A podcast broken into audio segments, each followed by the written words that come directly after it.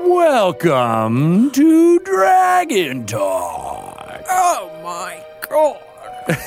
I am Greg Tito. I am Shelly Mazzanoble. We're doing voices. We're dwarfs. I feel like we're trying to do uh, uh, Sujata Day's character. I was just gonna say that. Yeah. I'm not that tiny. that's, that's the line that's been going through my head uh, from this Drew Many Eyes so much. She's so good.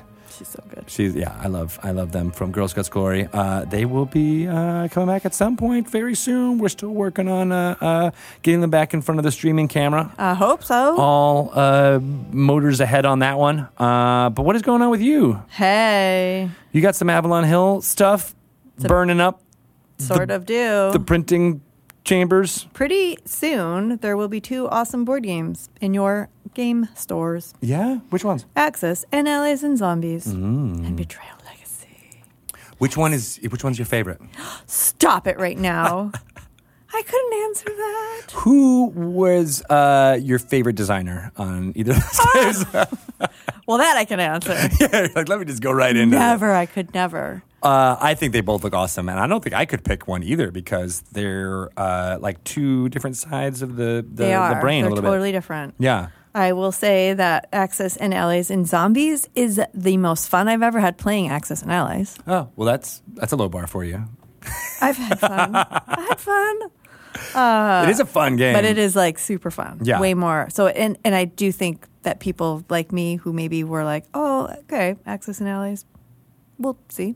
Um, are gonna be like, Yeah, I'm in. right And because they it adds that like that Yes. random element that you're like, oh my god, Oh yes. zombies! Yes. no super fun. Yeah. Betrayal Legacy though, I feel like is the game that I've been waiting my whole life for. Oh, if there's a song about it, I've been waiting for this game forever. that was really good. Yeah, you were like, he's, he's not going to finish Wait, that. that's not the that's not the song I thought you were going with. I thought it was gonna be that foreigner song. oh, yeah. I don't, well, I don't think I actually had a real song in my head. That Oh. was that was that was composing I feel like we can in make real one. time. That was good. Improv. It's improv. Improv songwriting. improv songwriter. So before we go too much farther, I do want to make sure everyone knows that we got an interview coming in this here episode. Uh, I speak uh, to uh, Arnie Jorgensen and Alex Thomas uh, from Stoic Entertainment or Stoic Games or Stoic Studios, uh, one of those names. Uh, but they did the awesome Banner Saga trilogy, the third of which just came out very recently, a fantasy themed strategy game and uh, of course it's no surprise they're big d&d fans so we talked about the history of D&D and how it has impacted uh, digital games uh, as well as uh, just basically the lives. I mean, all these uh, th- those two uh, folks talk about uh, how they play with their families and they, They play do? with uh, other folks. Yeah, so Again, Yeah. an interview I would have really loved. I think you would have nailed it. Damn it! I know. I'm so sad. I'm so sad too. You can't go on vacation again. I'm not going. I'm telling. Nathan, you're just no, I'm not. no. I don't even want to. Vacations are dumb. Who am I going to cry and or sing with when you're not here, Shelley? No one. Well, Pelham. I mean, we cried a lot. We cried a lot, Pelham, right? I mean, there was like full on waterworks pretty much every day around here, mostly because I was so abusive. Pelham can't handle it. yeah, right. No, I was the one crying it to him. Oh, because you were so self-abusive. Exactly. Yeah, that's I'm right. dumb. I'm the one that made her go on vacation. that's, that's why she left me. it's all my fault. stupid, stupid, stupid. Oh my gosh. Well, you know what's not stupid is Interviews. the amount of products that we have coming out this fall. oh, right. which is a lot. We've got uh, Waterdeep Dragon Heist, No uh, uh, which we talked a lot about during the stream of, of Many Yes. Eyes. People have been playing through all what's going on with Waterdeep. Uh, that comes out on September 9th in hey, game that's stores. really soon. very soon. It's like right around the corner. And uh, uh, we also, of course, is available everywhere on September 18th. I got it wrong. It's September 7th. It's going to be in game stores. So two days Even earlier sooner. than I just said, right? Yeah. Yeah. So September I feel like 5th. you just gave us a be- gift, Tito. that's true. I just took away two days off of your life, uh, or in a good way. I mean, I gave them back to your life. You know what I'm trying to say. uh, there's endless quest co- books coming out from our partners uh, uh, at. Uh, uh, so Matt Forbeck When? wrote those. I When? can't wait. We're going to talk to him. Uh, I think pretty soon. That comes Oh, out awesome. September 4th. Also very soon. Oh boy. Oh boy. Uh, and Adventures Outlined is out in game stores now. It'll be out everywhere uh, August 21st. It's a coloring book. It is an amazing looking coloring You book. love this book. I do love this book. I can't wait to. Uh, Are you like a relaxing coloring kind of guy? You know, I, I actually I think there was definitely a point where uh, we colored a lot more with the girls than we do now. They've kind of their interests have gone on to, to, to different things. So we don't do it as much. But I liked having the adult option Yeah. when I was coloring with them because it was oh I, I I liked it. Please don't tell me Edna is not doing art anymore. She's doing art for sure, but not as much coloring, Okay. right? Like she's doing her own art where Yeah. she's drawing her own thing. Yeah. Yeah. But no, constantly, constantly doing stuff. Um, so yeah. Uh, that's coming out. Uh, like I said, very soon. We've got uh, the ABCs and one, two, threes of D and D. We announced. Yeah. Uh, those are awesome books written by Ivan Van Norman. Uh, illustrations by Caleb Cleveland. Those are out on October twenty third. They're fourteen ninety nine each. Perfect gifts for the Chitlins in this holiday Well, season. You got any friends that are about to have a baby? This is a really good baby shower gift. That's right. That's a really good baby shower Oh, gift. yes. Yeah. Yes. Um, it uh, it has rhyming couplets uh, that teaches you know uh, some like D and D lore, Yeah. all about adventuring and imagination. So it's got like some positivity going on there. Good stuff. Can't wait for that.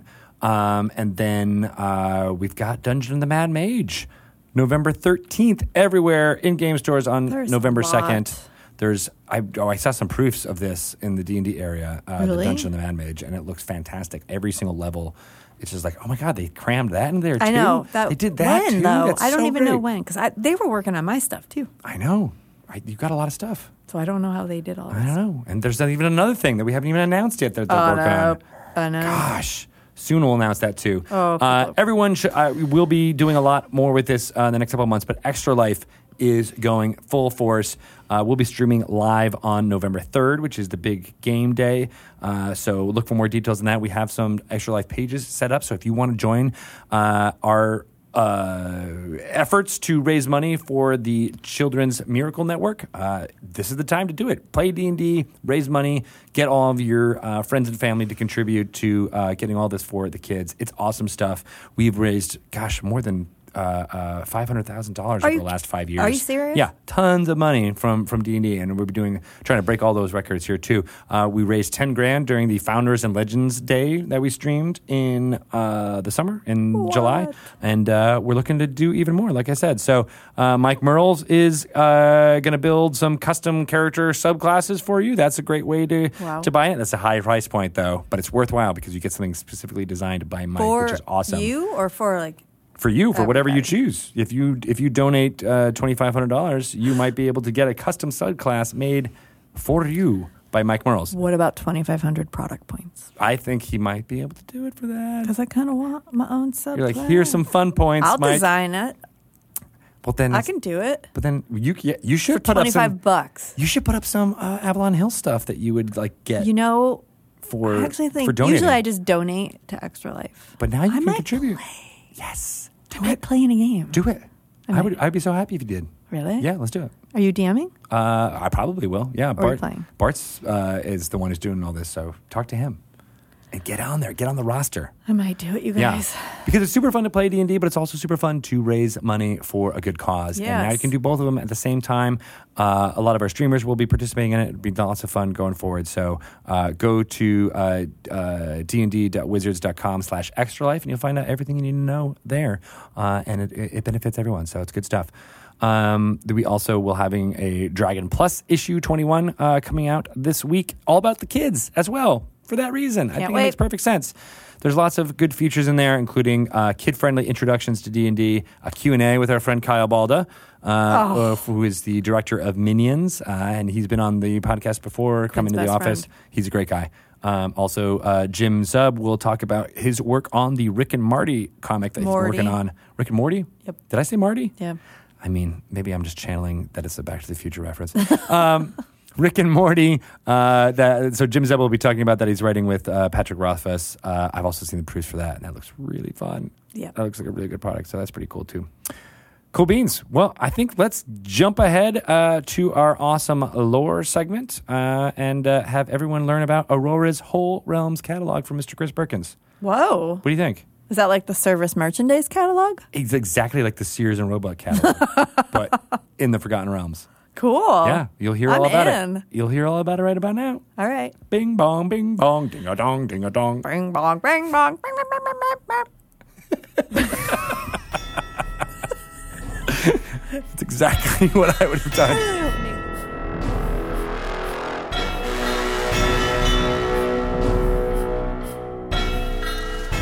Welcome to another segment of Lore You Should Know. I am Greg Tito, and I'm joined by Mr. Chris Perkins. Hello. Hello. Today, on this segment where we will talk about uh, a little bit of Dungeons and Dragons lore uh, for your own uh, education, here is one that is Aurora's Whole Realms catalog. Yes. Very good. We're going to talk all about this specific Yes. location within the city of Waterdeep. So um, Is it like a Sears and Roebuck catalog of? I'm glad you mentioned it. Yes. Is that where it was based? That's exactly what it was based on. nice. So, Maybe, maybe we should tell people what that is. oh my God. Since we yeah, have you're right. listeners who probably don't Yeah. know. So, well, you can tell them what a Sears catalog All right, is. yeah. So uh, uh, uh, back in the day, before there was an internet, Yes. people bought things, you know, in person. Barring that, you didn't have anything until Sears and Roebuck came around, and they were like the mail order kings. Uh, a lot of Right. the, the the Wild West uh, shop owners Yes. stocked their shops Yes. from this catalog. Absolutely. because it was the all right. Well, you can't get it. You can get it from Sears. Sears would ship it out to you, uh, and then of course we now have the the modern day uh, retail chain named Sears is a uh, evolution of that, and then of course. Basically, Amazon and everywhere you order things online is also another uh, extension of that. But Exactly. back when uh, uh, Ed Greenwood was creating the Realms, Sears and Roebuck catalog was a very, very real thing. Yes, and people depended on it. And so um, it was basically decided that the Forgotten Realms has the equivalent of that, and that is called the whole the Aurora's Whole Realms catalog. Now, Aurora is a figure in the realms.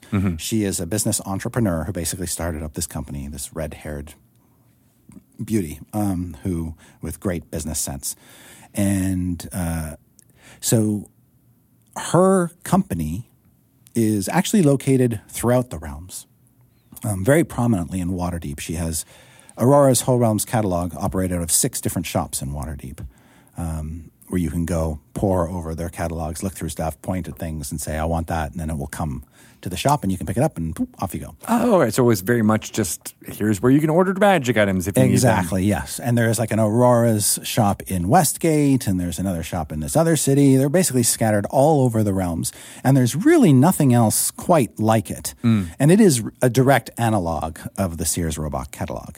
It's sort of managed the same way, handled the same way. And back in first slash second edition, TSR released the Aurora's Whole Realms catalog as a product. It was a oh. paperback cover book about yay big and all black and white with pictures of all of the items and gold piece prices or copper piece prices, silver piece prices, and little descriptions of what they were. And they ran, and they were all mundane. So there were no magic items in here whatsoever. Oh, it was really? All just mundane stuff. stuff that you'd be able You to want to buy a harpsichord? Here it is. And actually had like a picture of a harpsichord and the price and talked about what a harpsichord is because you probably didn't know it because you were like 12 years old and you've never seen one before. Who um, listens to Bach anymore? Yeah, it's like you can buy priestly stuff here, aspergillums and censers. You can buy thieves' tools. You can buy mallets. You can buy sheets. You can buy. It, it was just absolutely full of absolutely mundane stuff, and it's it's like looking at a hardware catalog. Yeah, essentially. but a adventurer's Right, hardware but because it had gold piece prices and silver piece prices and gold and copper piece prices, it felt like something in world. That's cool. I like that a lot. Yeah. Similar to the Volo's guides, how they were like these in-world things. Exactly. So pretty much, and the role that it served in the game was it. It was really the first greatest expansion to the equipment list in Dungeons and Dragons. Prior to that, you had the list of equipment in the player's handbook, which mostly focused on adventuring gear like ropes and lanterns and mirrors and tinder boxes and stuff.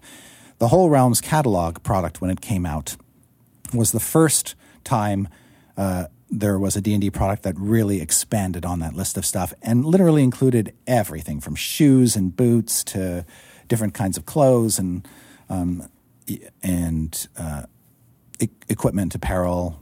That's so hardware. interesting because I, I, I love that simulation idea of uh, Right. of, of a D and D game. So Yes. creating a product that you know probably 99% of adventurers would never need.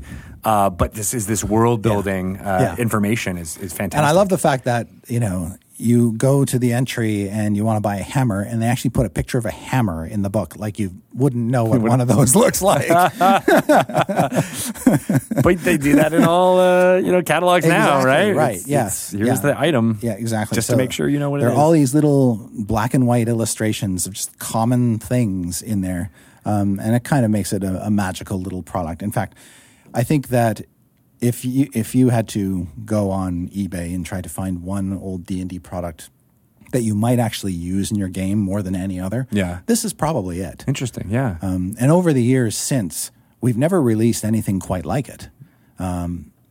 Something that was so in world that Yes. didn't really have you know an applica- applicable you know story reason for yeah. it to be. And all through second edition, other products would refer to the Aurora's Whole Realms catalog as a sort of a go-to for equipment. So if you walked into, um, like, there's a Spelljammer box set that came out and it described this place in space and the Mm-hmm. store where you can go to to buy stuff, and it just says, "See the Aurora's Whole Realms catalog for items that you can buy here."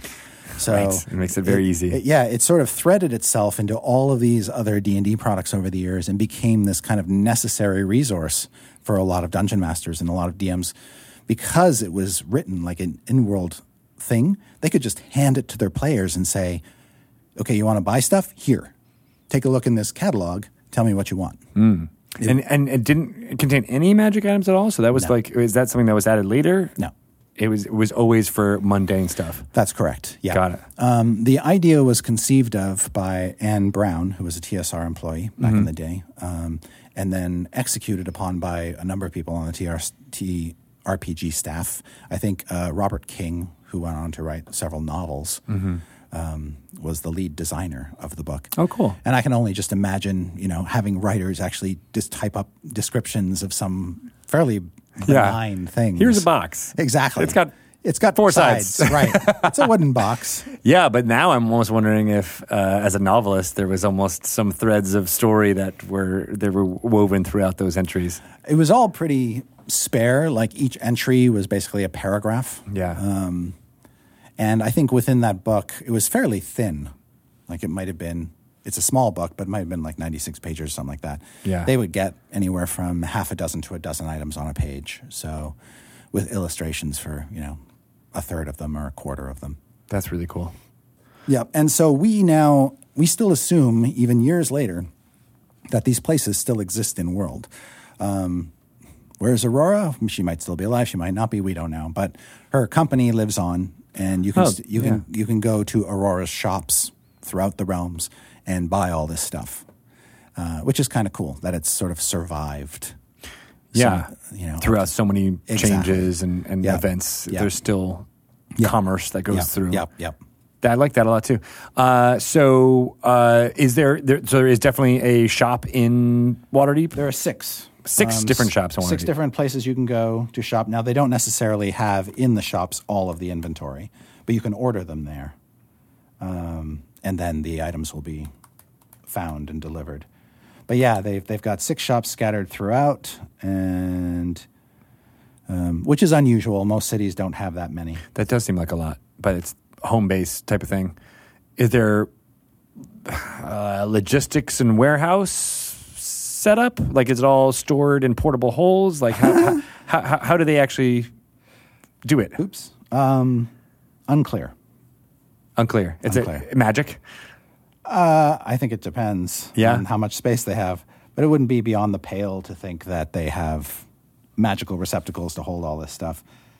Sorry, I'm trying to actually open up this document and it's not letting me. No worries. Uh, so if you Oh, well. uh, if you order it, is it uh, two weeks, three weeks, four weeks? Is it a long time or is it instantaneous? Uh, about six to eight weeks. yeah, it is yeah. that. Is that send a self-addressed uh, stamped envelope. Six to eight, ten days, yeah. It's ten days. Yeah. Yeah.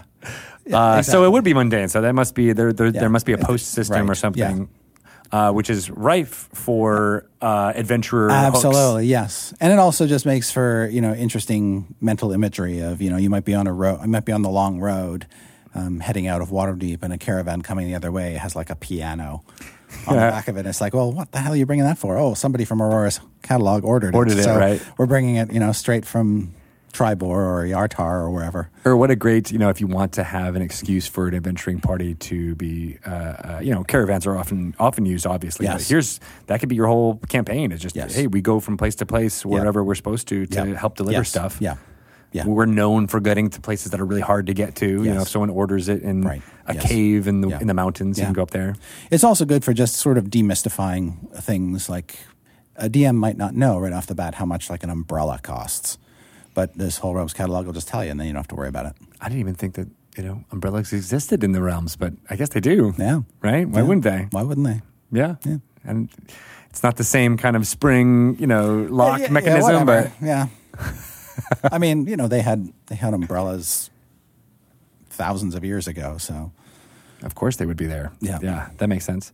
Uh, so uh, players can use this to uh, as as their own too so to get the, yeah, the great thing about Aurora's Whole Realms catalog is even though it's now ancient, you know, thirty years old or whatever, um, in real world years, uh, it's still as relevant and useful today as it was when it first came out. Yeah. There's it hasn't dated itself um, out of the game. right? Because it, we- Yeah, you could probably niggle over the prices and say, well, you know, compared to the prices in the fifth edition player's handbook, these don't seem quite right, but whatever. Blah. yeah, yeah. And- fortunes change. You never know what, Yes. what it's going to be worth, Yes. right? Yes. Yeah. Uh, so that's that's kind of fun. But that also, you know, you can use that data if you wanted to do more of a simulationist type game of like, Yep. you Mm-hmm. Know, this cheaper in Neverwinter because those prices are real. It's just in the cities there are, but if you go to the smaller cities, you know, you might be able to, uh, you know, have some some real world trading things going on in your Mm-hmm. Campaign, which is another part of D and D that.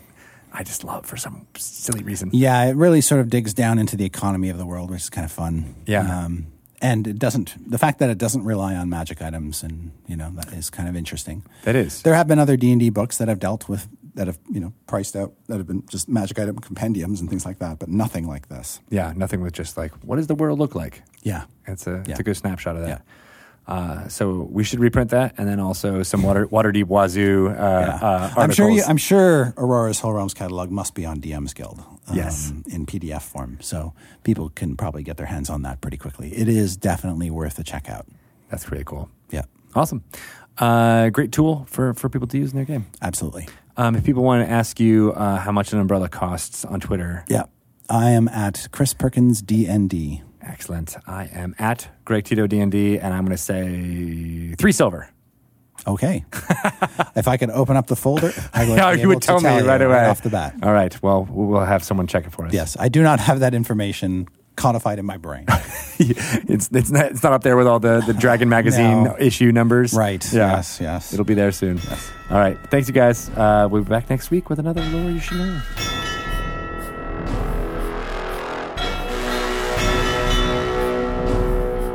That was a really good should know segment. That was. Do you feel like you know everything about the the catalog and, and where to buy goods at in, in Waterdeep if you were going to go check out Aurora? I do. yes, I do. Yes, I. That I- was very good. It was. Yeah. I feel like I know everything, and uh, now I want one of those in my real life. You know, it's somewhere I can order stuff and it would just get sent to me. Gosh, Uh, That would be so cool. Why doesn't that exist? if it was like in a came in like within a day, right? maybe two days. If you like lived in the same area where the company's headquartered, that would be it'd awesome. be even faster. Yeah. Yeah, that'd be cool. That'd be real cool. Uh, so we have this awesome interview uh, with uh, Arnie Jorgensen and Alex Thomas uh, from uh, uh, Stoic. Do you want to go listen to that? I do. You were not involved in this, but that's why I can listen to so it. So you can listen to it. Yes. All right. Well, let's let's Looking give it forward a, to it. Let's give it a listen. Uh, we have Arnie Jorgensen. Hello. Hello, everybody. And Alex Thomas. Hi. Hi, glad to be here. Both of you from uh, Stoic Games or Stoic Studio, correct? Stoic Studio, or is Stoic it? Studio, but we we technically we just call it Stoic. All right. Yeah. So you guys look very stoic in your uh, e- emotional states right now. You're like, I've never heard that joke before. We try. We try Uh, to play the part. so you guys are uh, busy working on Banner Saga Three. Uh, it, it's coming out very soon, if not already. Correct? It actually came out the 26th. 26th. So a few days ago, and uh, it's been a really great launch so far. You know, there's there's a couple bugs we're hammering out, so it is true that we're still working on Banner Saga 3, but it's it's out. It's out on every device known to man except for mobile right now. Nice, very cool. I can't wait to jump into it. I played a lot of uh, the first Banner Saga, uh, and I'm, I'm, I'm excited to continue that saga uh, because it has so much great storytelling within it, very similar to uh, Dungeons and Dragons. And I was no surprise to me to learn uh, that many of the folks behind it were Dungeons and Dragons fans. So. Uh, Arnie, why don't we start with you? When when was your first experience playing Dungeons and Dragons? My first experience playing Dungeons and Dragons was in front of an A and P, and if you live in the Northeast, you know what that store is. That's right. Where did you Where did you grow up? Uh, Long Island. Long Island. All right. I was uh, I was in Connecticut. I could uh, on the on the uh, Long Island Sound, so I could see. Yeah, we literally from our backyard could look across to Bridgeport. Nice. So, yeah, we, we used to sail across there all the time and whatnot. I was but, closer to New London, but go ahead with your with your. How okay. do you play in front of a in front of a grocery store? Um, yeah, so my my cousin came into town, and we were really young. Oh my gosh, I can't remember what what age I was. I must have been like nine or something like that. And he said, "I've been playing this game called Dungeons and Dragons." So we had no paper, we had no dice, you know, and he just started making up stuff, and my brain exploded. And uh, I th- I really think that the early days of, of Dungeons and Dragons, and there was another game, Adventure, we used to play, but all uh, pen and paper stuff was really what got me into games. I mean, it's it's it's that simple. That, that's what got me into the love of games, and then of course, you know, other another video game got me into actual video games and design and and uh, and doing that for a living. What was it about that experience of of, of uh, playing in front of the grocery store that just uh, you know well, brought it you know, forward for you? Yeah, before you know before you had DVDs or VHS or anything, there was there was just TV. And I remember one time I was watching TV and on comes this show called The Hobbit, like the old animated. I love that one. Hobbit. And my gosh, I just got so into it. So then I went and I read the books. I read Lord of the Rings, and you know, you're kind of just imagining, wouldn't it be neat to live in live in that world? And then so here comes somebody with a game where you could actually kind of live and delve into that world. And I think that's that that that really kind of caught me at a young age of you can do anything you know, and it's still that way. I still play D and D with my kids. Um, I, we still run campaigns, and uh, and it's really different than video games for for us because my kids love video games too, but they're way more into d&d mm. and pen and paper stuff because you get with a group of people in real life and you can do anything you know video games as much as i love them there's a lot of things you can do a lot of things you can't do and you eventually understand the game oh okay i press this button and this but you can't just climb a wall and jump through a window and you know run out and fight a dragon or whatever um, so I, uh, I think the newer generation that's playing D and D. I know right now D and D is like as big as it's ever been. Yeah. And the newer generation that plays it loves video games, and then they play one game of D and D, and that's it. Like that's they would rather do that than play any video game or anything. So it still has the same exact feeling to you know this newer generation uh, as it as it had with me. Right. Right. What uh, do you remember? What character you played uh, in that no, first session? No idea. it was probably like a, a, it was it was probably like yeah, a fighter or dwarf or elf. It was like Something. yeah, they melded together into this is so awesome. I've got to go out and look up the books and find out like where do I go? The library? You know, I didn't know. Nice. How to get into it. Uh, what about you, Alex? What was what was your first experience like playing Dungeons and Dragons? I probably have the polar opposite to Arnie's story, in which I didn't have that group of people who wanted to play it when I was a kid. So my first almost experience was this game called uh, Heroes Quest. Yeah, which was like a board game, uh, but it had a lot of D and D kind of similarities. And uh, trying to get my family to play that was a huge chore. Like they didn't get it at all, but I was like, "This is so awesome! We got to make it work." Uh, anyway, eventually I kind of moved on, went to college, got a job in games, and didn't actually play D and D proper until 30 something because before all that time it was like you know i had these i had these coworkers who were such like d&d aficionados that they had like moved on to all the different branching properties. Like you know they wanted to do cthulhu and uh, lord of the rings. And like so they they had like done their 20 years of d&d and were yeah. off, off into the weeds. And uh, I, I finally got back uh, to the roots like not too long ago uh, and played it, and it was always something that really appealed to me because the whole fantasy setting, I think, is just something that, um, you know, it's like a natural fit for playing this uh, this really kind of made up realm, you know, Yeah. where everybody's cooperative imagination. But you can imagine, I've, I play games that Alex DM'd, and he, he wrote the Banner Saga 1 and 3, and he was creative director for the first one. So you, you can imagine how fun the modules are that he writes. And he took a short stint away from Stoic for a while. And, you know, a, a good part of your time, Alex, was creating stories in the D&D world, right? Yeah, Oh. uh, I, I was going to do a side project that was all uh, D and D standalone campaigns. Cool. Um, my immediate reaction to like playing role playing games wasn't like, oh, what character do I want to be? It was like, I'm going to DM now. yeah, I'm just gonna figure out how to do that all the time. yeah, Yeah, and it's really all consuming once you start thinking about it. You know. It is. It's a totally different kind of of of, of writing, but also game writing. Like you know, so many people write in the video game world and scripts and, and, and dialogue and things like that. And there's you know there's some of that in role playing game writing when you're homebrewing your own world, but it's so much about like well. They may, the characters and players may choose to go down this path, but they probably aren't. So you don't want to flush it out too much. Yeah, you quickly find out how different it is just because, like Arnie was saying, you can do anything, which means the players are going to immediately go off the rails, you know. Um, and even what we do, which is try to make as branching uh, a story as we can with the Banner Saga, it's nowhere near the level that, uh, you know, a group of people at a table can can take it. You can do a lot in the Banner Saga. You can't do everything you can think of, you know? Yeah. Yeah. You can't just be like, let's go to a different country now. And you're like, no, can't. Right. But That's Sorry. also that's also hell for a DM. I mean, the, the last module I played with Alex, he created was uh, was about a green dragon that kind of comes into town and destroys this paladin, high level wizard, and limps away in pain. And you know, and you escape from this jail that that from the town that he came into.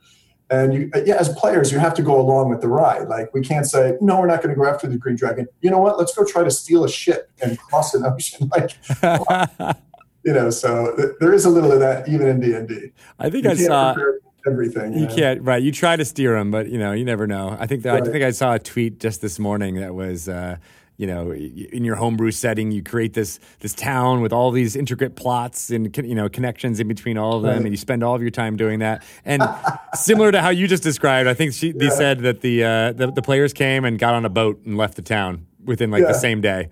Well, we played we played a game with uh, Nola, uh, not Nola. I'm sorry, Piper, uh, Alex's daughter, one time, and she became, you know, she was really into her character, and she realized this game is about like my character can die. So Oh, yeah, she, she didn't know that until about halfway through the first uh, game, and she was like, "They can die like forever."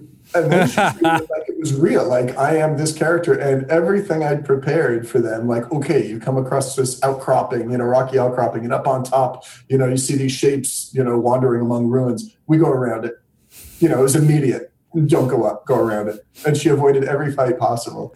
Because she was just living in uh, in that fear. That's Why do I want to die? Yeah, I'd rather go find a nice place to hang out. Let's go fishing. You know. See, that's like she just wanted to live the Hobbit lifestyle. Mhm. Uh, how old is uh, is Piper? Uh, she's just turned nine. Uh, yeah, she was playing kind of the uh, the the half elf, not half elf, the uh, halfling druid. Uh, Oh, so and, she was already uh, uh, uh, very hobbity. yeah, immediately went into that mode. That's awesome. Uh, what about your uh, uh, your kids, Arnie? How old are they? Uh, I've got eight and twelve, but my sister and my my uh, my nephews live right across the street, so we have a game of five kids um, playing, and it's it's awesome. Anyway, ages anywhere from um, my youngest doesn't wasn't playing the last one, so anywhere from twelve to fourteen uh, with five kids, and it's it's like a perfect age. That is perfect. They're really into it. Yeah, my girls are seven and five, and the five year old is just really on the cusp of being able to. You know, she can't read yet. She's going to join that, and like once once she levels up, uh, you know, in her own life, I feel like it's going to be. You know, I'll, I'll bring in all the neighbors, and we'll start doing a lot more. We've we've tried a few times, but we can only really get around like 20, 25 minute sessions before uh, Yeah. the the boredom sets in. Yeah. But maybe that's just my, my fault as a bad DM.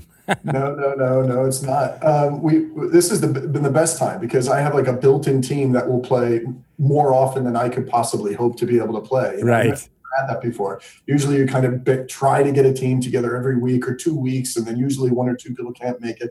So this has been really great. It is great, and uh, it's funny because you know I, I uh, see my own story reflected in both of yours. Where you know I was uh, like you, Arnie, where I got the uh, the Rankin Bass Hobbit animated in my head, sang all the songs, and my brother was. He's eight years older than me, and he was he was reading the book, and he was telling me all these things that weren't in the movie, and I was like, oh my god, that's so great. So I started you know reading and and fell in love with that world.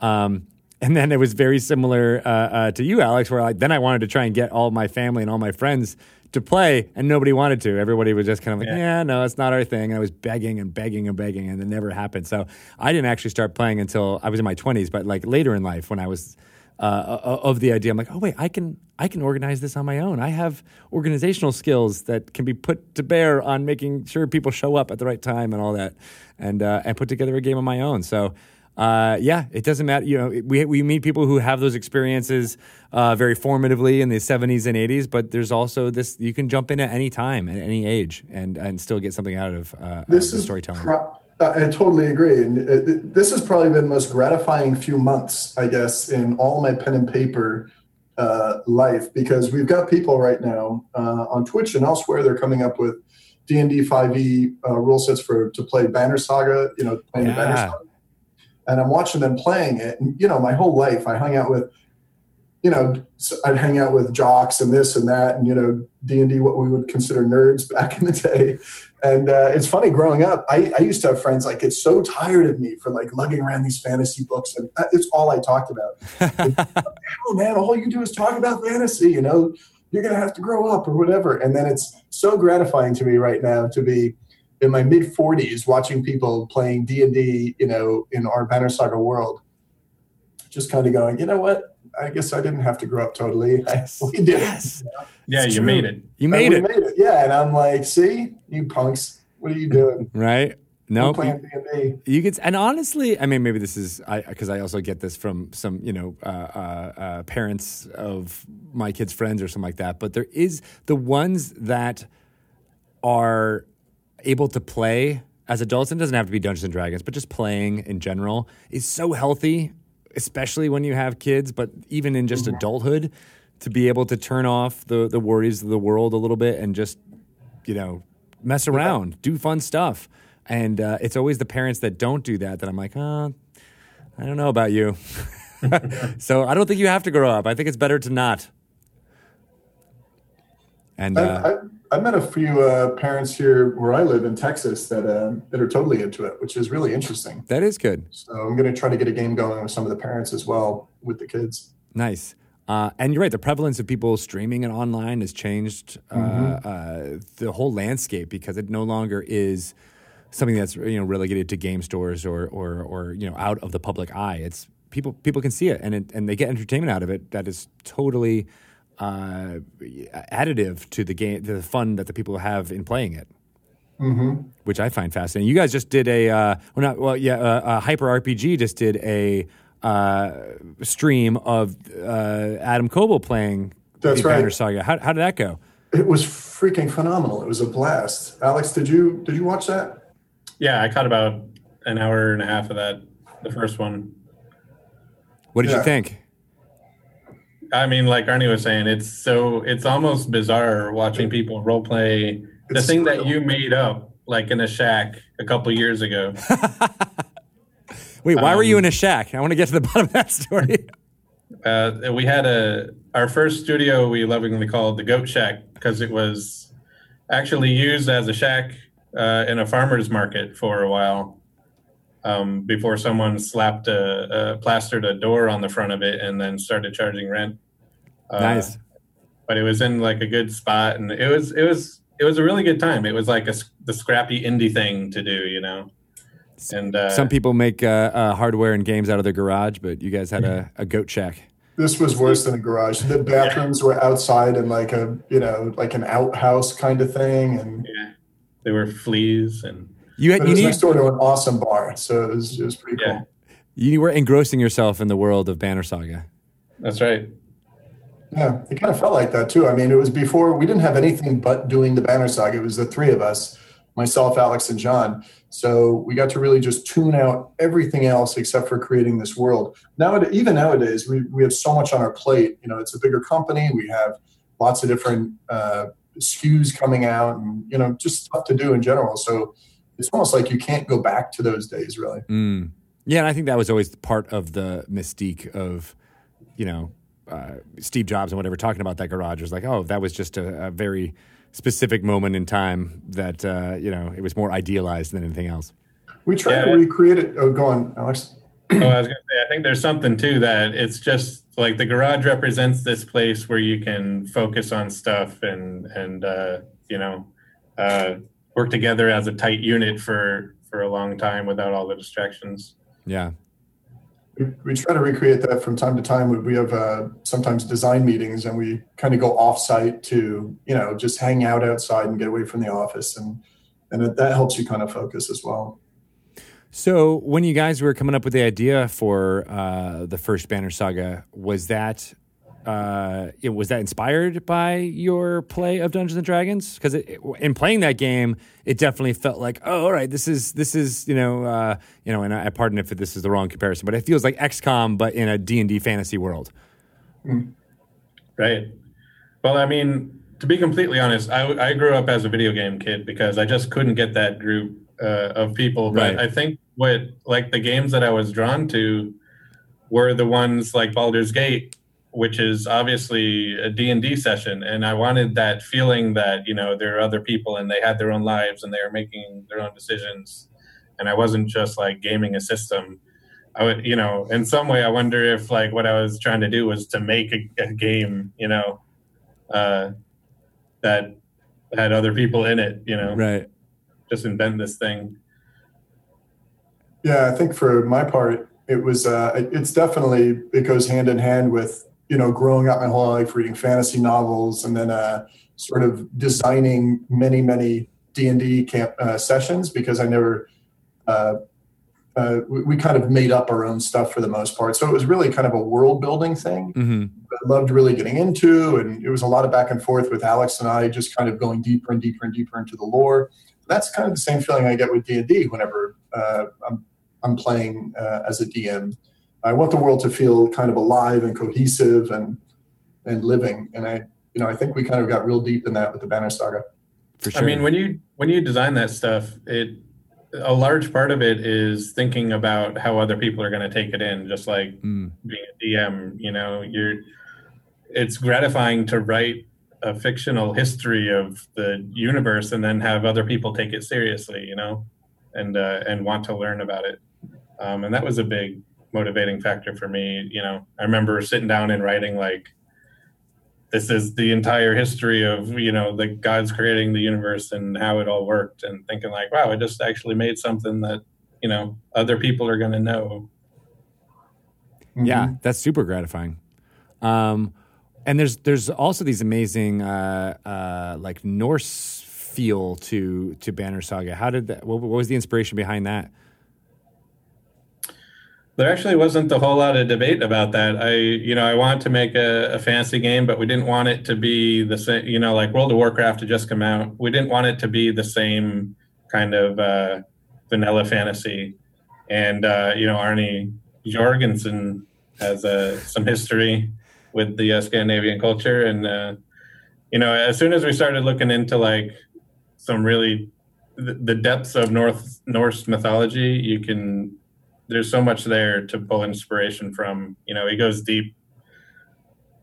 Yeah, that I I grew up uh, when I was when I was really little. I grew up reading uh, sort of Norse myths and uh, and books about Leif the Lucky and Eric the Red and things like that. Mm-hmm. So I think even previous to D and D and Lord of the Rings, I was already into sort of the elves, uh, you know, things living under the ground, the dwarves, the, you know. And yeah. so maybe that's think about it now. Maybe that's why Lord of the Rings and D and D kind of uh, was so powerful with me because it kind of dovetailed with what I was into anyway. Right, because there is a lot of of, of Norse in uh, the the peoples of the North in the Hobbit and, and all that type of stuff, as well yeah. as. Uh, right, and D and I mean, there was there was Thor and and and Odin and and and all of those gods in the the deities and demigods book. Like they they were all statted up in there. I got it right behind me somewhere. um, but yeah, I mean, uh, Tolkien totally wrote with the Aesir and you know trolls and and giants and that that, that stuff is all all comes from uh, the Norse. Yeah. Um, but when Alex and I, I fir- and I first got along, it was really a, a, medieval story, and Alex had this story, and then we really we just changed the backdrop to to be a little bit different and change it to become Norse. That you know at that time the Norse, especially turn-based strategy, was, was not a thing. You know, we breaking new ground. Maybe people like it, maybe not. And then uh, and then it like exploded with the, the, the Vikings TV show and stuff like that. Now Norse is like big, you know. Yeah, I didn't even think it's about that, mainstream. but it's more mainstream now, right? It, With, yeah, almost. Yeah. Uh, yeah, no, right. Vikings did come out kind of concurrently with when you guys were, were, were putting out that first one, so that yeah, mm-hmm. that would have made a lot of sense. Yeah, I like that show. Yeah, it's pretty cool. Yeah, I like it too. Good inspiration for things. Um, so uh, turn-based strategy is also a very D and D thing, right? I mean, that's essentially what how the combat is handled when you're rolling initiative and taking the turns, right? So there's also that dovetailing there with the uh, mechanics. Uh, uh, so yeah, can you talk a little bit about? Were you inspired there, or did you, you know, take things back and forth? I think so. I mean, when I do D and D, we I, I, still use minis and stuff. We actually use our minis from uh, from the War Bands game that we put out. They're oh, really nice. cool minis. But we use those in conjunction with other D and D minis, and uh, so I've always kind of played it that way. Um, yeah, one of the one of the ways we were able to uh, iterate on the early gameplay was because me and Arnie would get together and then play like on a board. Oh, really? Oh, that's cool. Yeah, we we were able to like change the rules as we were playing it, move the pieces around, and see how it was going to play out quickly. That's really at, smart. At some point, I think the rules became really difficult to keep our minds wrapped around because every unit had a passive ability and they had an active ability and they would interact differently. And some you'd have chain reactions. And eventually it was like okay we got to build this out into a into a like a demo to be played on a on a computer. Um, but that, that's why the whole the whole game is on a flat board. A lot of people are saying you should use height. You should use this. And and that's not the point. It's basically a flat board you know game. Right it's like saying like, oh, chess. Uh, you know, put some put some hills on chess to make it better. Yeah, not so easy. I mean, yeah. it make it look different, but it's not going to affect the tactics. So what's the point? Yeah. Uh, so yeah, our, our game was designed that way, and uh, and we just kind of stuck with it. That's really cool. Uh, I really, I mean, do, I, I want to see almost pictures or videos of you guys playing with the pieces on uh, the board to test we out had, the we ability. had some stuff in the Kickstarter video, didn't we, Alex? We, we put it out with us on the board, and you know, playing it and whatnot. But I think that was kind of B roll. Like that was not an actual session. That was us just showing. Just messing around. Yeah, this oh, is sure. dramatization may not have happened. Yeah, reenactment. yeah, reenactment. You guys had to wear the, the clothes you would have worn during that day. It's just like any other B roll. Hey, get in front of the computer and start drawing. You know, like you're actually drawing this piece that's been done for a long time, and you just kind of trace lines, and it looks good on video. Isn't that so funny? I love, I love that. Yeah, I, have got, I got a question for you. Sure. Um, so from an outside perspective, I'm not really sure, but from an inside perspective, why is it that you think that D and D 5e like just exploded? It's gotten bigger now. Uh, what, what, How did this work? How did it, you know, just sort of rise uh, in the public's eye and, and have more people playing all of a sudden? Well, uh, I mean, it's very hard to to to have a one to one correlation. We don't know exactly, but we have a few theories. Uh, I think D and D Fifth Edition came out in 2014. Uh, but before that, it was a two year, two plus year, I think it was two and a half year public playtest uh, where Mike Mearls, Jeremy Crawford, and the rest of the team put out rules and uh, tested everything. Like tested, you know, like what do you guys think about this? What do you guys think about this? Things that were more, you know, uh, combat heavy, fourth edition type things, or you know, here's something that we just thought might be fun. Let us know what you think. And there was, you know, more than 175,000 people who signed up and participated in that D and D playtest, and we think that you know, there, there, was a lot. I mean, I, I, being in here internally, I came in only uh, three years ago, so I heard a lot of these stories. But there was some talk of like, oh, if we give away some of that it will uh, you know people won't want to play the game because they're getting it for free or something like that right so there was it was like a new idea for for the way things were run here at d&d and we think that that catalyzed uh, the change, right, and made it so that it didn't feel like you know uh, the people here at Wizards of the Coast were in some ivory tower and we're just being like, these are the rules, blah blah, blah and you know dictating them out. The public had uh, could, could shape it. And then we could also know like this. Okay, this feels fun. Is it fun for everyone? And it ended up being fun. Like that's how the um, the advantage mechanic uh, that that Mearls came up with, where you roll two d20s and take mm-hmm. the the higher. Um, you know that was just something that, that was thrown into a playtest and people really lashed onto it and and it became you know baked into being a big part of, of d&d 5th edition. So stuff like that i think really uh, made it have a good launch in, in 2014 um, and then also i mean we've touched on it a few times is streaming is is being able to watch people play a oh, game is so huge. much more illustrative in how a game is is is played right? I mean you know, right. if you think about baseball or football or you know any of the sports that are like you know people just know the rules of right now. You didn't learn those rules by reading a manual. You know, if you looked at the manual for baseball, you'd be like, "This is gibberish. I don't understand any of this." but you watch the game and you talk about it, and you you know you have someone who's a little bit more experienced than you tell you why that strategy and those things were made. Um, and it wasn't until the technology of having people be able to stream from home as well as you know uh, uh, places like here on on, on D&D uh, uh, Twitch channel um, that it became codified where people could watch it and then there was this chat to be able to be like oh no this is what's going on. This is what's happening here. Um, it, just, it dispelled a lot of the myths. I think there were so many people who knew what D&D was but had never experienced it in that way right? And you know mm-hmm. obviously playing is your is your uh, best way to learn. But watching is a, a, I think, a very close second. And I think the growth of Twitch and streaming platforms on the the video game side, and then uh, having tabletop be a small percentage of that that is also growing. Um, contributed a lot to uh, 2017 being you know the record breaking year that it was uh, for, for Dungeons and Dragons. I, I, totally agree. It's become really accessible, and even the rules for D&D 5e seem really streamlined. You can pick it up. It's not, you know, you're not when when we're playing, you're not sitting there debating rules. Your nose isn't a book that long. It's you know, yeah, it's very understandable, very streamlined, and it lets the play keep going. So right.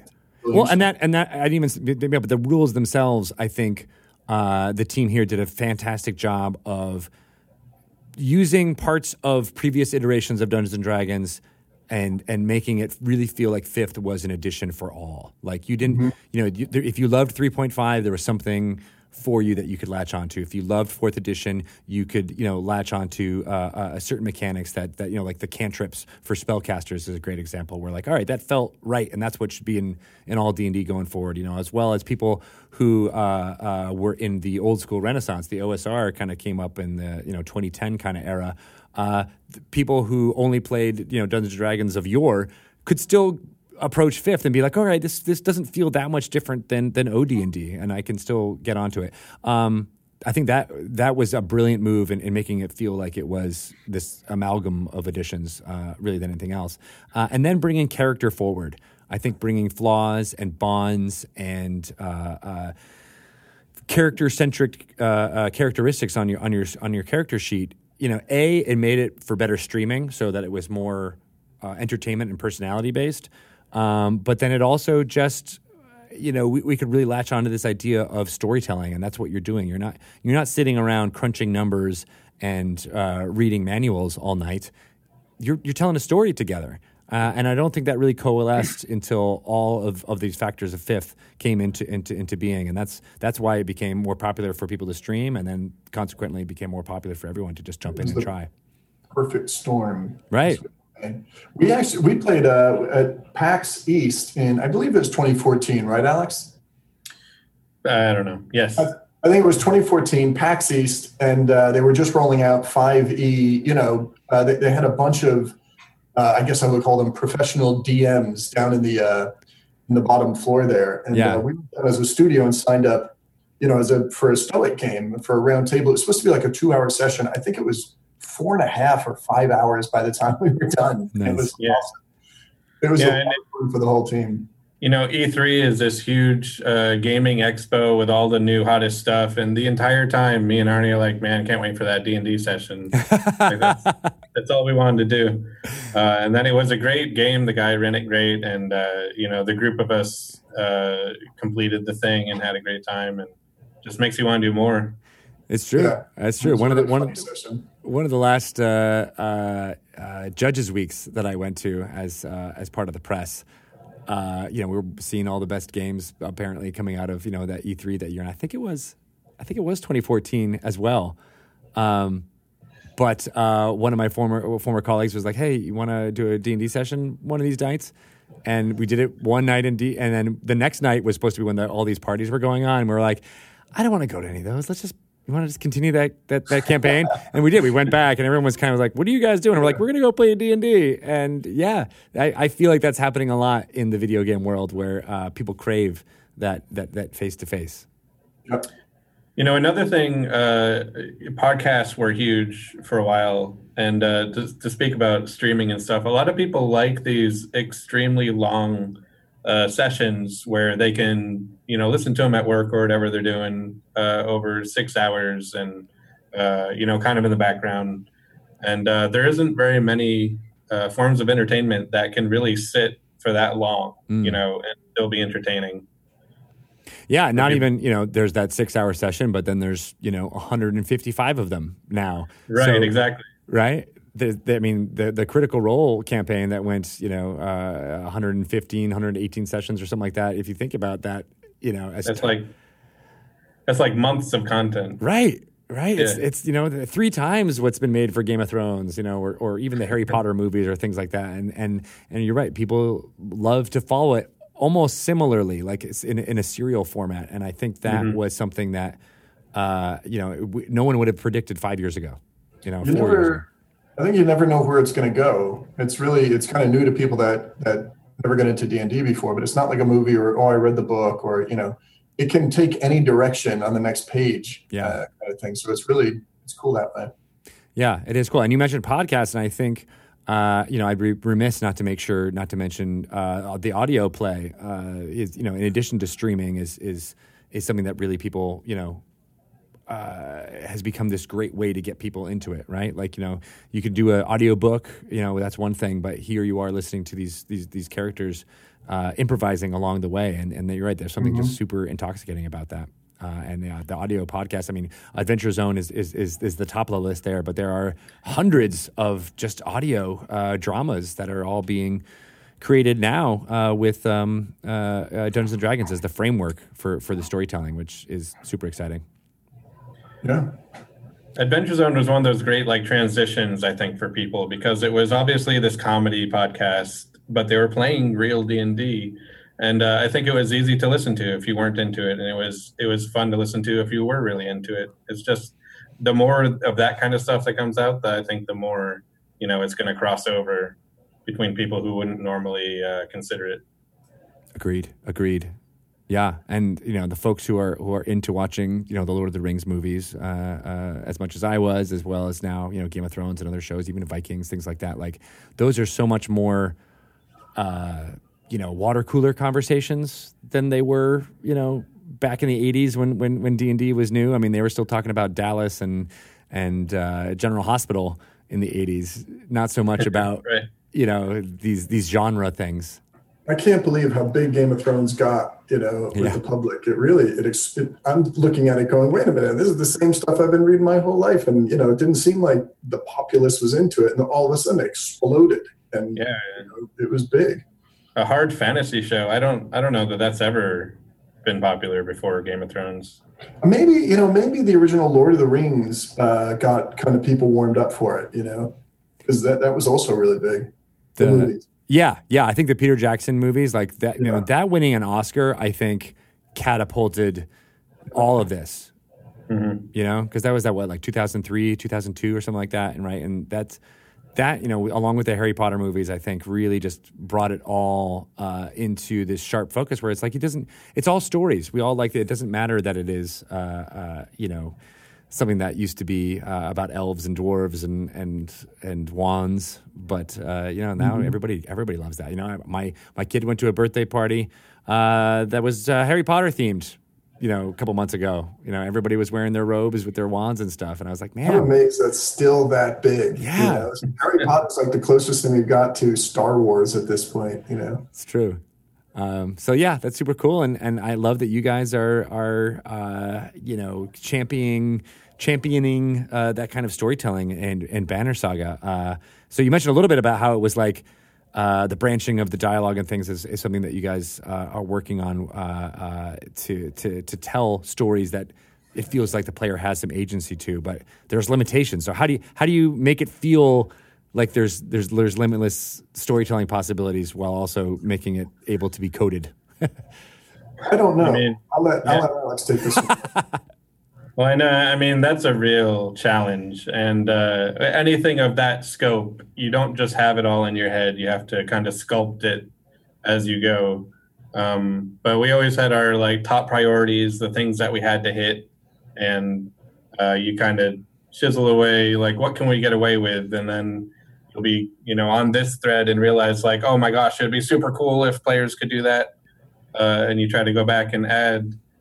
Um, it's a lot of kind of um, it's almost like it's almost the opposite of DMing in some ways because you're trying to create these linear experiences and to the player it feels like a linear experience like they're just going off on their one story um, but to us we know that it just spider webs all over the place. Um, you know in a lot of ways that's that's a good thing for the player because it, it does feel like instead of this uh, uh, you know never ending series of branches it feels like the thing that happened to them was the real thing you know? Mm. Yeah, yeah, and you know, I think Banner Saga does that really well, and I think uh, um, the Telltale uh, game Walking Dead, the first one, I think was was transcendent in that way, where it felt like you were just telling, you were just going through your story. It didn't Yeah. feel like you were being having a story told at you. Now, like one of the things that I do is is um, mercilessly dissect video games. Uh, so you know, I, I I would go through and play all the different branches, or you know, save scum the hell out of it. and one of our major goals with the Banner Saga was that there aren't false choices. You know, and a lot of these games, I understand, like you know, you have so many resources, so you have to um, wrap it up. You know, keep it keep it together. Uh, you can't have a wildly different tangent. And in the Banner Saga, our one of our highest priorities was to let the player actually make choices that usually matter. And uh, if the reviews are any indication, I think we actually pulled it off, but it damn near killed us. It's funny. The uh, when we were first doing Banner Saga One, we knew the story from the we knew the entire trilogy as far as the basic story from the very beginning because Alex mapped it all out. But the biggest decision in the very first one, uh, if you played the game, you understand what we're talking about. Actually, came as a as an idea way late in the in the game, and we were talking about like, well, you know, what do we do at this point in the game? We want there to really be a major decision to pull players back and end on a cliff cliffhanger, and we came up with that idea and it was almost like oh my gosh you can't do this you know and the idea is basically killing off one of the major heroes. And we didn't even know what it would mean for the next games and how to maintain that and how to keep it going but it was a huge a huge diversion. And from that moment on we had to uh, we had to keep all those you know same decisions that, that the players made. And then we you know once we did that and people really loved it we just kept it going uh, all the way through to Right. three with major decisions that can really change uh, the game f- from one player to another. Uh, It, so was, what we're known for, but like Alex said, I don't, I don't know if we're we need to take a, a break for a little while maybe from that. it, it, there was a lot of decisions that was like, this is right for the story, and this would be awesome to let the player choose.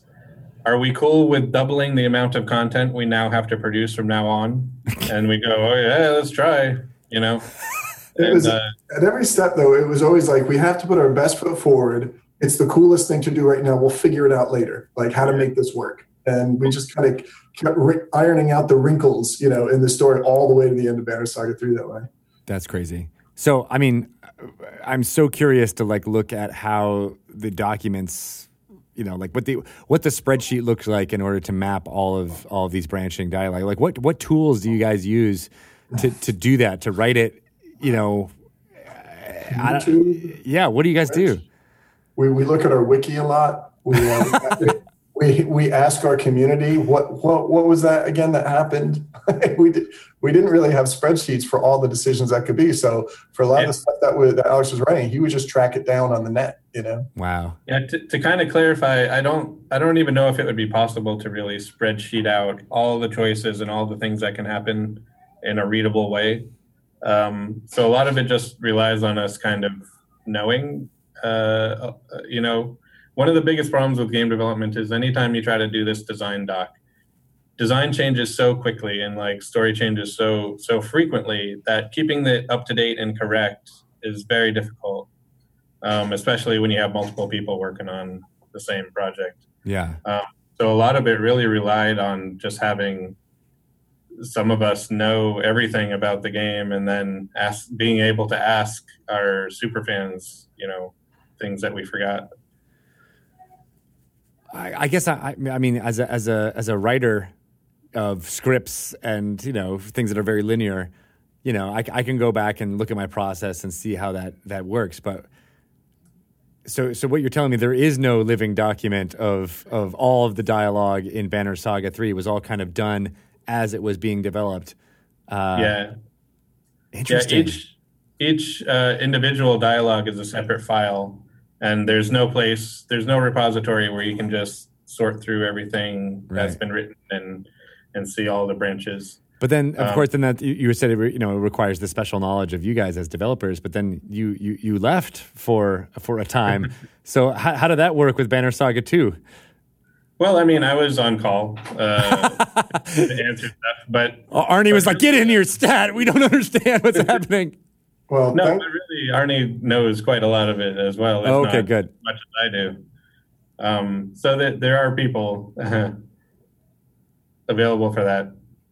but thankfully, uh, the the person that was helping Alex that that wrote a lot of the side quests for Banner Saga One, uh, he we he was a uh, another writer, Drew McGee, and at the time he was kind of cruising across Australia, you know, typing at, as he you know sat on a beach, and uh, so Oh he God. really knew knew the whole lore as well. And when Alex took a break, he came in and was the the main writer for Banner Saga Two, and he did a fantastic job. But it was really lucky that we didn't have to you know bring a new guy in train him up because that would have that would have needed okay crap we got to take a side uh, we, we need to sidetrack and write a bunch of design docs to get him up to speed so it was really cool that uh, that drew could hop in and do That was lucky. Yeah, for sure. yeah Yeah, if, if a couple of us died in a car crash, it'd be serious problems. But I mean, that's not to say you couldn't go back into the files, reverse engineer all of it. It, it would just be time consuming. Right, you just didn't have that like kind of working knowledge of, of being as intimate with the uh, the material. Uh, yeah, that that takes some time. It's a weird game in that you can't just say well okay you know the new writers start off by playing the games you know because he would have to play Banner Saga 1 like 10 times to try to mm-hmm. figure out all he'd have to pick different decisions every single time and try to figure out all the trees. So it, it, it there is some difficulty there. It's not like a lot of the other games i've worked on where you can play the game and get it you know. Unless you play like Alex does and do tons of save scumming. that's right yeah Uh, so, I mean, what uh, are, are there, I'm trying to bring this back to D and D. Is like, are there any lessons learned uh, from this process that has changed the way that you dungeon master, or or that, that you tell stories, or even as a player, you know, that, that you can see the illusions that the the dungeon master is doing by giving you the illusion of choice, but not actually giving you a meaningful choice. Like, wh- wh- how how has your game playing, uh, you know, uh, gone back and forth between developing this digital game and, and, and the analog game of D and D? But developing the digital kind of story where everything is rock solid and has a has an arc and has pacing and has character development that's all like extremely uh like high difficulty stuff. And i feel like the beauty of d&d is that you are reacting to your players. You're not they're not reacting to you uh, so much. Um, and you know it's such a different style of um, uh, kind of interacting in, a, in an imaginary world that it's something that I would really like to experiment more with because you know my inclination like when I have tried to run some games is it does tend to come out like I'm hoping they go this way because that's where all the content is you know? And there's some understanding from the beginning like hey here's the premise. Do we all agree that you know we're working towards this? But I would love to uh, work in a more freeform uh, setting where it is more like, you know, the group decides where they're going and what they're doing. Um, something that we're always really interested in at Stoic is world building, and I think once you have this really defined world building kind of experience, you can you can have it open up to these kind of uh, more uh, player driven narratives. Mm. You hmm. know. That make sense on, on your end, Arnie? Have you have you have you learned anything from from making Banner Saga uh, that that you use in your home game? Uh, yeah, I think I think on a few levels. When when Alex is talking about, uh, well, for one, the, the first thing that hit me is that I'm used to working in a box. Like we've actually found in video games that working within a box or constrictions really helps us. You don't want the whole world to be totally open. You know, you kind of want to operate, know what our borders are, and then really flesh it out deeply from there. And and uh, and it helps you stay focused. I think in D and D, um, I think you, you really do have to try to organically lead people where you want them to go. And if they get off the rails, I'm totally happy to ad lib for a while, but trying to bring them back onto the rails eventually. Um, but good grief, what was I about to say about that? Oh, even I think even when I'm playing D and D, if I'm not DMing or something, I'm happy to play within the box. So let's say, for instance, if Alex is DMing and I'm playing, I understand where the story's going and it doesn't detract from that for me to be like but i want to go anywhere like I, I follow the story and i go with it and we have little twists and turns that we take along the way but i think that's that's kind of part of the relationship between player and dm that you you have to have i mean there is that acknowledgement that we're you know this is this is the adventure we're trying to go basically in this direction and it can go south from there. I mean, you could have a guy that you're relying on at the end to hand scroll to the people to, and they kill him. Yeah, okay, like that's totally within the realm of awesomeness. But don't you know? Don't realize that we're trying to kill a green dragon and go the opposite direction. Right, like I'm going to go chase this donkey, not that dragon, and you're yeah. like, all right, well, that's a totally yeah, different so, game. So I it's guess kind of, uh, living within a box is is the most thing that I've learned. I, I just see how it dovetails between video games and then pen and paper. I agree with that. Sweet. All right. Well, now I'm really excited to play uh, Banner Saga three and uh, uh, you know suss out all of all. Of, well, I uh, I played one. I, I, get through one and then do two and then get to three. Of course, I, I don't want to. I don't want to skip the line. That's never that's never a good. I think with with well, this kind of a story, right? You, you know what we're hoping. I mean, a lot of people play Banner Saga one, and then when they realized, oh, this is a trilogy, they go, I'll just wait for it to be done. Like I'm not going to play Banner Saga two and then wait a couple more years. So what we're really trying to do right now is, is let people know that you can go up on Steam or whatever device you have and, and download the trilogy now. It's kind of like uh, you know binging on your favorite Netflix series or something. Oh yeah. We're hoping a lot of people at this point just go, I'm going to buy the whole thing because the whole game is designed to be played and digested in really one long session. It wasn't supposed to be broken up uh, two years apart. We just couldn't do the entire game uh, fast enough with a small team. So oh. it makes a lot more sense if people haven't hopped on or if they played Banner Saga 1, but it was six years ago or four years ago, rather. Uh, hop in now and play the entire uh, series. You'll realize that the, that the combat and everything kind of ramps up and changes as you go. And uh, we think that this was always the way it was supposed to be enjoyed was as one game you know that's kind of cool all right so it's not like the it, it's, it is like Lord of the Rings in that you know it was broken up in volumes just for convenience sake. It yeah, was supposed to be one continuous story. And you kind of have to say that because so many times these days you have games that are like, oh, such and such game. I don't want to name games, but and then you have you know such and such two, and really two is totally divorced. Sometimes even the combat's totally different. They have a different camera angle you know they they call it two. Hey i like two. all right i gave two five stars. Yeah you know some some ips you know you might like the second one more than the first because it's really different banner right. saga is really the same game uh, that just ramps up and modifies through story over the three so it's a little bit different i think than what most yeah. people used to yeah, and quality. I, I, like to think that over the six years we've been developing it, we've gotten a lot better mm. uh, on every front. You know, combat, story, uh, uh, animations, and cutscenes and things. Um, so three is is definitely, in my opinion, the, the strongest of the games. But they work. Uh, they're they're meant to be played all at once. You know, we originally set out to make a single game and then quickly realized our ambition was uh, ridiculous. Uh, Which is a good thing. It's good to have ridiculous ambitions sometimes. yeah. Yeah, and it was. It was. It, it became even breaking it up. It was a ridiculous ambition for us. So Well, congratulations on getting it out, uh, having all three three games uh, and or one game uh, out with three chapters. Um, Yeah. it's it's it's really fascinating storytelling. If people haven't uh, picked it up, I definitely suggest if you like D and D, uh, as well as the uh, flavor of turn based combat and the uh, yeah, I don't want to say the shockingness of it, but the the the. Uh, the, the turns that the story takes are not, I think, what uh, many people would suspect uh, upon playing through any kind of uh, uh, trophy game like this. So, I, yeah. Yeah. I'm excited for it. thank So you cool. very much. I hope you enjoy it.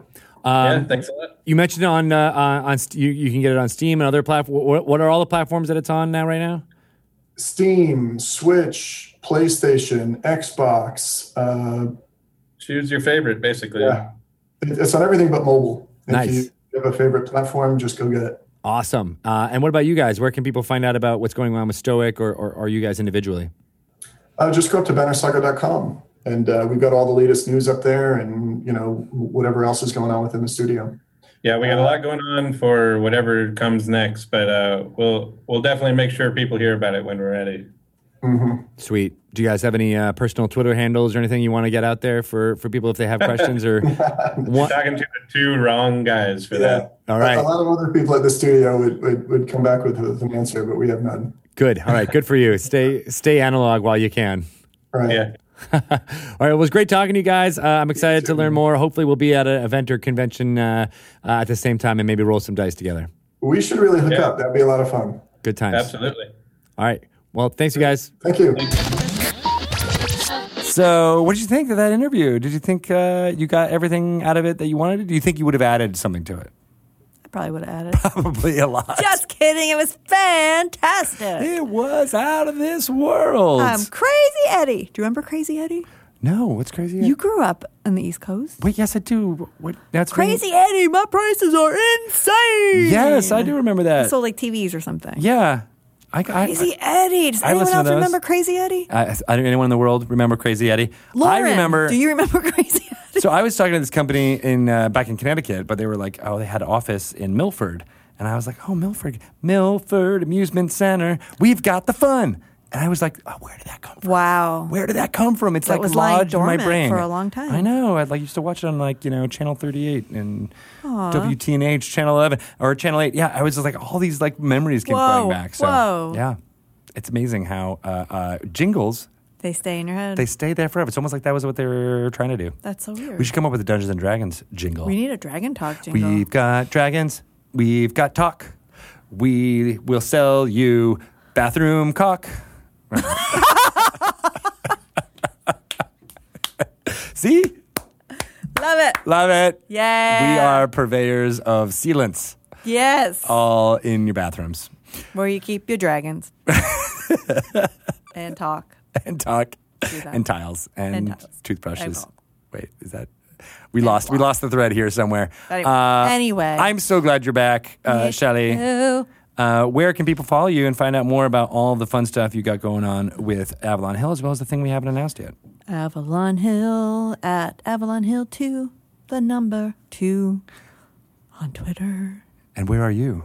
I'm at Shelly Moo. Shelly Moo. Shelly Moo. I'm a moo Yeah. cow. So did you see all your mom's moo cows when you were uh, back home? I am her moo cow. But doesn't she like collect them as well? She, no. She sends them to you to She collect. She sends them to me. She doesn't have her own But I collection. actually did bring her a little um, cow tea towel, Mm-hmm. and it says moo on it, and she loves it. She's like, every time I look at it, I laugh. That's very nice. Yeah, super cute. Super cute. Um, I am at Greg Tito. You can follow me there. I am Or- at Greg underscore Tito on the Instagrams. Uh, and if you want to find out about this crazy game called D&D, go to dungeonsanddragons.com. Find out everything you need to know there, including uh, all of our podcasts and things that we do there. Uh, we have the Dice Camera Action podcast feed now for your consumption. If you want to listen to all those adventures that Chris Perkins has been going on with the Waffle Crew, you can do so there. We'll try to keep those as updated as possible going forward. We also have another feed called Dungeon Delve, which has a bunch of Ed uh, adventuring going on there. And we're running a promotion called Podcasts of Waterdeep in September talking all about what's happening with Waterdeep Dragon Heist. Uh, it's a super ambitious project that I'm really proud uh, that uh, Josh Peralt and uh, Victoria Rogers are working on. Very nice of them. Good stuff, organizing all, lots of great creative folks involved. So can't wait for more uh, news to come out on that. And uh, yeah, I don't know. Get in touch with us if you ever want to find out more, Or just say hello. or just say hello. Anything you want to part with here before we? Happy I'm. Here, I'm just gonna throw this rock against the wall. Nothing will ever happen. I- Another. Ow! Ah! Oh, ow, ow, ow, ow, medic, ow.